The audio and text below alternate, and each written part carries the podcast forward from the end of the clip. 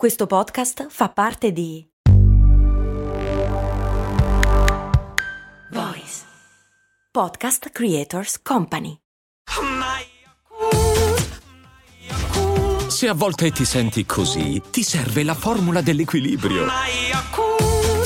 Yakult Balance, 20 miliardi di probiotici LCS più la vitamina D per ossa e muscoli.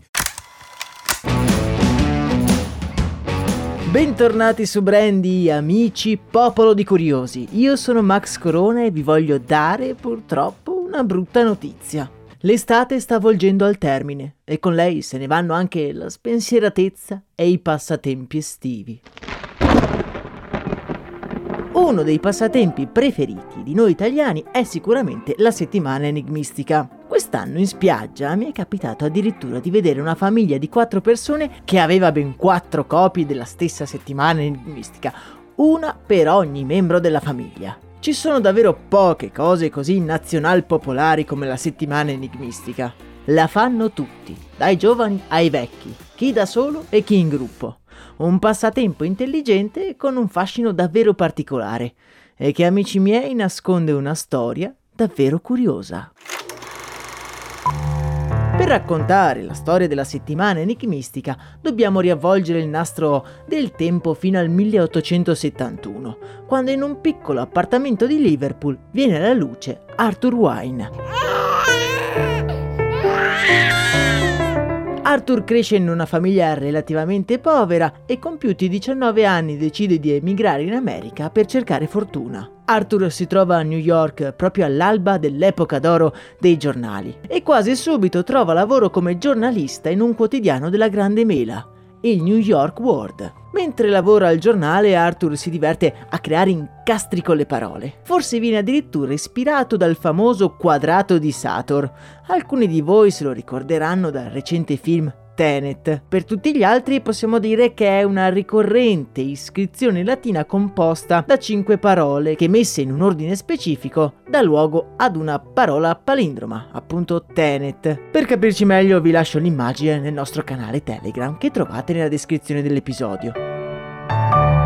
Dicevamo, Arthur, prendendo spunto da questa composizione antica di parole, decide di creare un gioco da pubblicare sul supplemento della domenica del New York World. In questo gioco le lettere di alcune parole vanno a comporre le altre parole. Si tratta del primo cruciverba della storia e viene chiamato Word Cross Game. Questa piccola serie di enigmi linguistici hanno un successo colossale tra i lettori del giornale e ben presto arrivano migliaia di lettere in redazione. Viste le richieste, Arthur è sommerso dal lavoro e comincia a produrre enigmi scadenti, pieni di errori o impossibili da risolvere. Viste le lamentele che arrivano al giornale, il direttore decide di affidare una segretaria alla produzione al povero Arthur.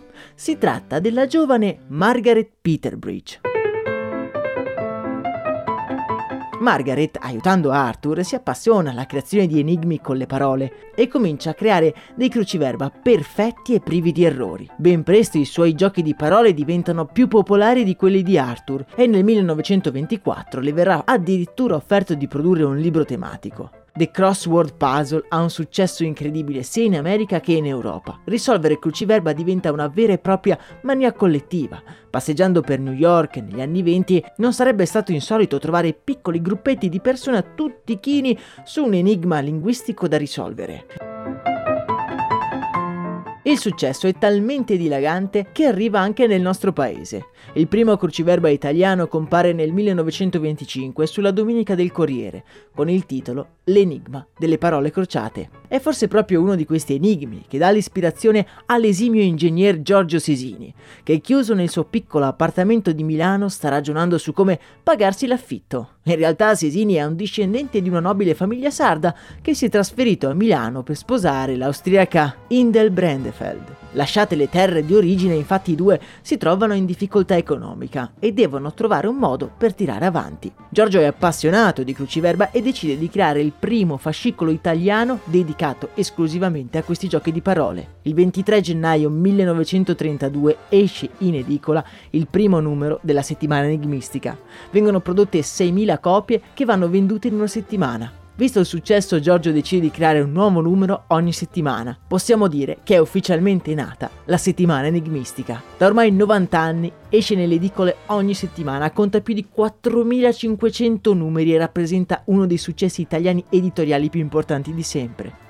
La settimana enigmistica avrà solo una piccola interruzione durante la seconda guerra mondiale, un paio di mesi in cui non è stata prodotta per ovvi motivi, ma di cui comunque gli editori si sono scusati nei numeri successivi. Da decenni la settimana enigmistica ha sempre la stessa struttura. Il cruciverba con il personaggio celebre, le vignette che non hanno mai fatto ridere nessuno, i rebus e i misteri da risolvere. Negli anni con la settimana enigmistica hanno collaborato i più importanti esperti italiani, come Bartezzaghi, solamente per citarne uno. Le 6.000 copie vendute nel primo numero diventano migliaia, poi centinaia di migliaia fino ad arrivare a milioni di copie vendute nelle settimane estive, confermandosi uno dei passatempi preferiti dagli italiani. E voi invece quest'estate vi siete dati ai cruciverba in spiaggia come ogni anno? Fatemelo sapere nel canale Telegram. Per oggi intanto noi ci salutiamo qui, ci sentiamo ad un nuovo episodio, non mi resta che augurarvi una serena giornata all'insegna del divertimento. Un saluto da Max Corona.